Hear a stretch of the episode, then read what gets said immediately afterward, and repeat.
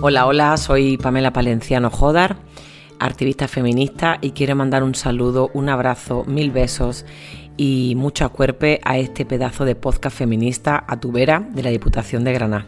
Muchísimas gracias por dejarme participar en vuestro espacio hablando de las violencias que estamos enfrentando muchas activistas feministas, muchas defensoras de derechos humanos desde hace mucho tiempo en todo el mundo. Pero en este caso voy a compartiros lo que estoy viviendo yo en primera persona desde hace dos meses. El día 25 de mayo de este año, la diputada Alicia Rubio Calle, diputada de Vox, sacó un Twitter con un extracto de un monólogo que yo hice en el 2019 en Linares. Eh, está sacado de contexto un trozo de este monólogo donde yo me veo haciendo una técnica de role-playing con tres chavales adolescentes que no eran menores de edad, tenían 18 años. Luego en el vídeo se ve que pregunta al profesor a qué cuántos años tienen. Entonces parece que estoy yo riéndome de ellos e imitándolos, ¿no? Cuando se salen del monólogo parece que ellos se salen porque ellos quieren salirse, ¿no? Porque están ejerciendo su libertad de expresión y eso es lo que está pasando justo en este momento. ¿Qué está pasando con la libertad de expresión? Esos chavales desde que entraron y empezó el monólogo ya venían sesgados porque todo el tiempo, desde que abrí la boca, es como que ya hubieran visto un vídeo mío que ya algún youtuber me había hecho, codeándose entre ellos, haciéndome gestos amenazantes, eh, insultantes, sacándome el dedo, riéndose, molestando a los de atrás, los de adelante, a los de arriba. Salieron a fumar y mitad del monólogo, volvieron a entrar. ¿Por qué volvieron a entrar? Pues para provocar, evidentemente. Pero bueno, eso en este contexto no se ve. Entonces el 25 de mayo se me viene una campaña de odio que esta señora eh, incita en Twitter donde a partir de ahí me hacen un montón de vídeos, un montón de youtubers súper famosos, eh, cuestionándome de mil maneras eh, y argumentando, según ellos en su sesgo, eh, lo mal que yo lo hago en el no solo ver los golpes, que odio a los hombres. Me llegó una denuncia de la Asociación de Hombres Maltratados, donde me han denunciado a mí y a mi pareja el día de mi cumpleaños, el 4 de junio. O sea, una estrategia súper pensada y súper manipulada, porque en Wikipedia viene el día que nací y ese día me denuncian de incitación de odio hacia los hombres. Yo y mi pareja Iván como que somos los que estamos trabajando en un proyecto que incita al odio contra los hombres, ¿no? Han sido dos meses de amenazas a diario. Solo la semana pasada estuve 48 horas sin recibir ni una amenaza de muerte. Y en el día de hoy, que solo me han insultado por mi sudadera, del no solo, pero no me han dicho te voy a matar, perra, hija de puta, tía, tu hijo, maricón que va a ser un travesti. Eh, que al que más están atacando, bueno, es mi pareja Iván que recibe mensajes a diario de Sudaca de mierda, vete a tu país, a mi cuñada Laura, son también que la, gente de mi familia, mis amigas que salen a defendernos en las redes sociales son atacadas también. Y están siendo meses y días eh, muy largos y muy duros en los cuales yo a partir del asesinato de Samuel, el asesinato de Isaac también aquí en Madrid, he empezado a tener miedo que antes pues tenía pero no era tan grande como el de ahora en 2017 empecé las campañas estas de odios, a sentir que había gente que me odiaba por mi trabajo, no solo en los golpes, con la primera denuncia de un tipo de custodia compartida, pero este odio os puedo garantizar por mí, por la experiencia de otras, por otras compañeras activistas feministas, que el odio ha crecido de una manera monumental. Un odio que además muchas me decís, bueno, Pamela, pero que son cuatro colgados de redes. Hace tres años ese discurso, vale, te lo aceptaba, pero ahora mismo no, perdonadme, eso ya ha traspasado a nivel de conseguir el teléfono, amedrentar desde el teléfono, mails, el comentario en la página web, llegar gente que me ha reconocido en mi barrio, fuera de mi barrio, miradas que dice, esta es la Pamela. Me acuerdo en el centro comercial de la Gavia en Vallecas que me llegaron a decir, esa es Pamela, ¿verdad, tío? Una pareja que empezaron a mirarme súper mal, a sacarme el dedo. No me increparon, pero estuvieron a punto porque yo aceleré el paso. Bueno, las estrategias que estamos eh, llevando son las que vamos bueno, hay algunas que no podemos hacer, de, algunas no podemos contarlas de manera pública, evidentemente, porque son estrategias que de cuidado y de acuerpe que mm, no podemos contar, así como los que me intentan hacer algo no son los que me están escribiendo públicamente las barbaridades que me escriben. Pero bueno, básicamente intentar eso, pues respirar mucho. Hemos intentado pedir el apoyo de varias gente de las asociaciones de Linares de cuando hicimos el monólogo allí, para que se sepa. Estoy con la mejor abogada del mundo, siguiendo también todas sus directrices de es experta en delitos de odio. Estoy siguiendo con ella todo lo que me va comentando qué hacer, me va apoyando en un montón de cosas por donde tener la estrategia comunicativa. Parte de la estrategia comunicativa ha sido subir a redes eh, absolutamente todo. Eh, llevo como un par de semanas más o menos en las cuales ya estoy subiendo solo los comentarios más intimidatorios y los más vejatorios, los que incitan al odio y las amenazas de muerte. Pero todo lo que se ha subido en Instagram ha sido para visibilizar un discurso de odio contra las defensoras de derechos humanos y contra, en este caso, las feministas. O sea, hay un discurso que pone Pamela, pero como bien se hizo en el acto del Teatro del Barrio, no solo Pam, no es solo a mí esta historia, sino que es contra todas las activistas feministas. Si hay misoginia y machismo contra las mujeres en las redes sociales, contra una mujer feminista, eh, mucho más. Y en mi caso, como soy heterosexual, blanca y de clase media autónoma y que estudio en la universidad, bueno, y por mi clase social también, perdón, la diputada esta me llamó marracha, que aunque haya estudiado, mi manera, mi, mi origen de clase obrera y mi origen poligonero ni lo he perdido ni lo perderé, entonces ataca mucho de que soy una mamarracha.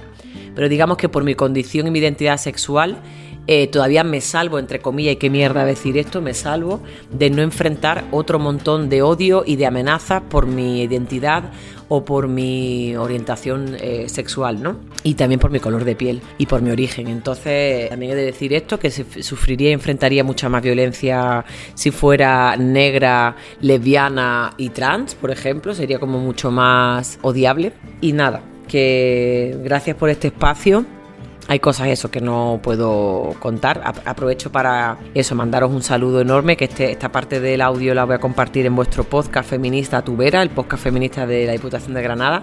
Y ahora continúo por aquí, por mi podcast de No solo ver los golpes, aprovechando que vosotras me habéis pedido este saludo, pues contando un poco más y que nada, seguiremos vivas, pues como mala hierba, un pedazo de, de canción siempre viva de mi querida hermana y amiga Rebeca Lane de su disco Obsidiana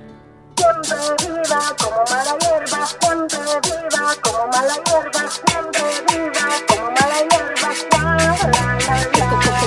¿Quién dijo que era fácil ser mujer? Desde pequeñita me hicieron creer que era bonita y si no lo era, entonces ya nadie me iba a querer. Si era redonda era por glotona, si hablaba mucho era por chismosa. No estaba orando, estaba pecando y la Virgen María me estaba juzgando que cuando creciera me iba a casar y que Que en vez de fumar y tomar aprendiera a limpiar bien la casa y también cocinar. Nada de tatuajes ni perforaciones, nada de bailar y enseñar los calzones. Cómo ser feliz con tantas precisiones. Mando a la mierda todos sus sermones. La la la la. Hago lo que quiero porque puedo, porque soy así. La la la la. Me dicen mala hierba porque nunca me dejé morir.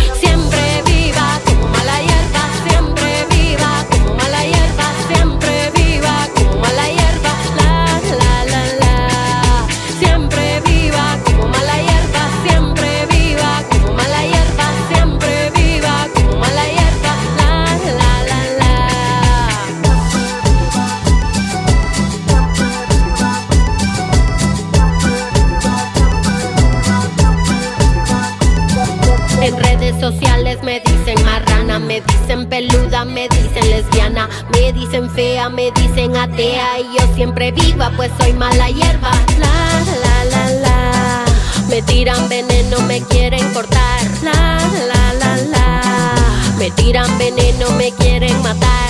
Siempre viva como mala hierba, siempre viva como mala hierba, siempre viva como mala hierba. La la la la. Siempre viva como mala hierba, siempre viva como mala hierba, siempre viva como mala hierba. La la la la. Co- co-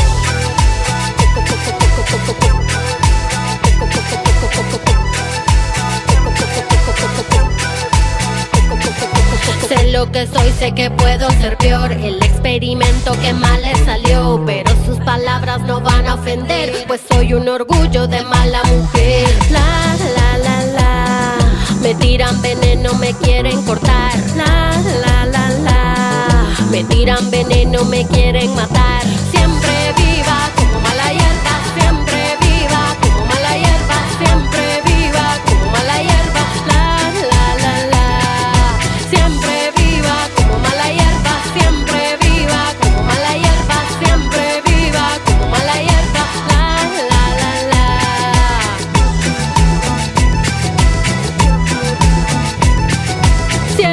Viva, siempre viva como mala hierba.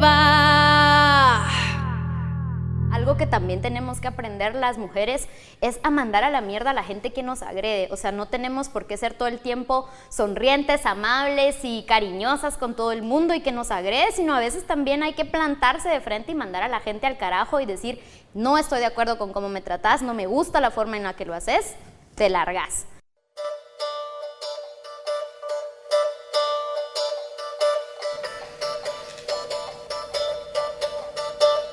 Y como os decía, al principio este ha sido un audio que estará formando parte del podcast feminista A Tu Vera, el programa feminista de la Diputación de Granada, en la cual me han invitado a participar y quería enlazar con este podcast de No solo ven los golpes, este audio que, habla un poco de la incitación al odio y agradecer a todas las compañeras que están haciendo podcast y videos, entre ellas a, de forma semanal, a Lucía Littmayer y a, y Isa Calderón también un abrazo enorme, a todas las que me escribís a diario, todas, todas, todas, todos, todos, todos los que están ahí a, full en esta red de amor. Eh, conmigo, con mi tribu, gracias infinitas por estar ahí. ¿Qué podemos hacer? Muchas cosas, como he dicho en el podcast de Atuber, cosas que no puedo contar públicamente, pero ahí estamos entrelazando, tejiendo, pero una de las herramientas es el humor, el amor, la investigación, escritos, videos que hagan visible este ataque a todas las compañeras feministas del mundo. Recuerden que es un cuerpo, y en este caso el mío, el que enfrenta toda esta violencia y todo este odio, eh, y no olvidemos que, que el discurso es y la amenaza es para todas. Yo lo he dicho ya públicamente varias veces, eh, podéis seguir en mi Instagram todo lo que ha pasado desde el 25 de mayo. Eh, parece que Twitter es un sitio de mucho odio y de mucha violencia, pero yo donde más violencia estoy recibiendo justamente en Instagram, donde el perfil de quienes me atacan son chicos muy jóvenes, de entre 15 a 30 y tantos años, eh, como son los youtubers que hacen esas eh, campanitas y hacen dinero del odio, que eso es un tema que iremos también posicionando públicamente, de que a través de mm, colocar eh, y crear estas falsas polémicas, de sacando de contexto frases e intentando deshumanizarte, una estrategia de los nazis, que ya incluso Goebbels lo dijo, ¿no? El que eh, fue partícipe de todo este holocausto nazi, ya sabéis que una mentira cuando la repiten mil veces se convierte en una verdad. Y sobre no solo el Golpe han intentado mentir, no esta es la primera vez, sino un montón de veces, intentar poner mentiras sobre mi trabajo de que yo odio a los hombres, que incito el odio hacia los hombres y estoy odiando y atacando la masculinidad hegemónica. Estoy hablando del patriarcado y de las relaciones de poder. Y nunca he dicho que los hombres son malos y que las mujeres son buenas en ningún momento. He hablado de que las violencias tienen nombre y apellido y no podemos hablar de un racismo a la inversa cuando la gente racializada nos contestan con violencia reactiva a, la gente que oprimimos desde el color blanco y desde lo simbólico. Hay gente que habla de esto mucho mejor que yo, con mucha más teoría, con mucho más argumento en sus palabras para poder expresar y contar lo que implica que las violencias no son las mismas, tienen nombre y apellido. Las, las violencias tienen raza, clase, género, edad, situación económica, posición social, sexo, bueno, tienen de todo y no podemos decir, no, la violencia, violencia venga de donde venga. No, la violencia instrumental es la que está aprobada, perpetuada por el sistema y la violencia reactiva y muchas veces viene de la autodefensa, la autodefensa feminista es otro tipo de violencia y no podemos categorizar como violencia cuando respondemos a ella. Tampoco. Aquí, aquí tendríamos que tener una mirada muy escrupulosa para analizar de forma muy, muy, muy, muy, muy sutil qué ocurre cuando respondemos frente a la violencia. Que la, la persona, los grupos de personas que responden a la violencia son las que el sistema ataca, condena y coloca como protagonistas del supuesto conflicto. Cuidado porque la violencia reactiva siempre, siempre es mucho más cuestionada y atacada que la violencia instrumental. Y cuando además en esta estrategia de violencia reactiva tú contestas y colocas, como es mi caso, todos los mensajes que he hecho público, todo lo que me ha llegado por privado, ojo que la respuesta es ahora vas de víctima, ¿no? Es como que me ponen de victimaria y cuando respondo a esos ataques es como que yo me estoy haciendo la víctima. Estrategia del maltratador del libro. No lo olvidemos y que esto pasa también entre mujeres. Cuando está la violencia, siempre el maltratador, cuando la víctima responde, y responde de una manera en la que le descoloca, lo que hace es colocarla primero como agresora. Y después, cuando la, agresora para él contesta, entonces que va de víctima. No olvidemos que eso forma parte de los mecanismos de toda la violencia siempre. La persona que ejer, cuando ejercemos la violencia nos cuesta mucho reconocerlo, menos mal que vemos unas que nos cuesta menos que a otros que tardan mucho tiempo. Y cuando hablo así lo hago, lo hago muy bien en femenino y en masculino.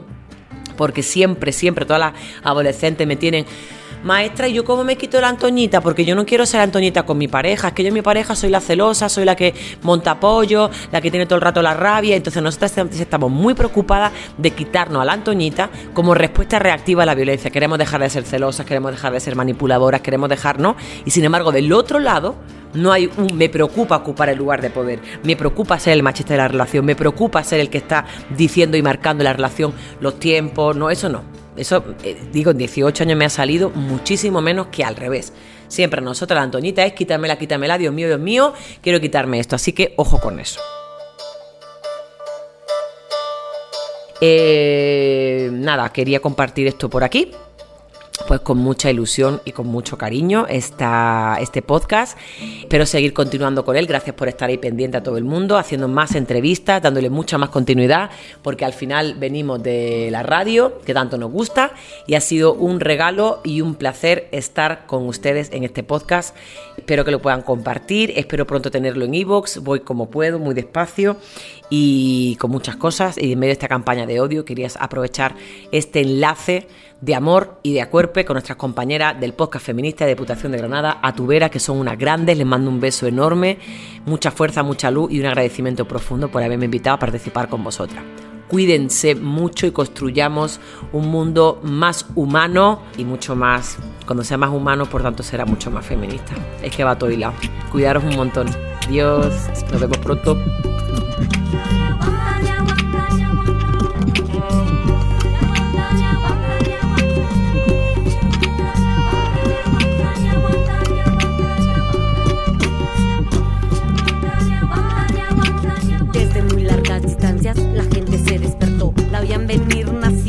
Como una avalancha creciendo, como un río gigante naciendo, como un viento fuerte creciendo, como un ciclón, sí, como un ciclón. Cuando la pudieron ver no lo podían creer, su cerebro les creaba una gran contradicción, sí, contradicción. ¿Cómo era posible tan pequeña parecer, tan frágil parecer y crear tan grande, tan grande conmoción? Conmoción, no podrían entender porque nunca podrían ver que ella, que ella no era solo ella, era su madre, su hija, su hermana, su abuela, su pasado, que apoyaban, que apoyaban su renacer. Ese gran estruendo lo causabas tu mujer, tu mujer. Ese gran estruendo lo causabas tu mujer, tu mujer. Ese gran estruendo lo causabas tu mujer, tu mujer. Ese gran estruendo lo causabas tu mujer, tu mujer. Por eso es que cuando una